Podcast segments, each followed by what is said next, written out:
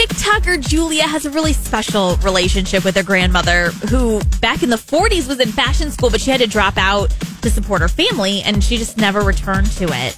But 60 years ago, her grandma had sketched these stunning pieces uh, for fashion, and nothing ever came to them. They just kept on being sketches. And when Julia came across them, being very into fashion herself, she wanted to take her game up a notch. She spent hours upon hours watching YouTube videos, practicing stitches, learning how to sew, just to bring her grandmother's sketches into the real world.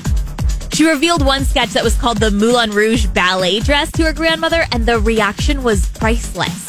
Her grandma said, It's one thing to see it in a drawing, but when you are putting it together and I see it in real life, it kind of makes me want to cry a little bit.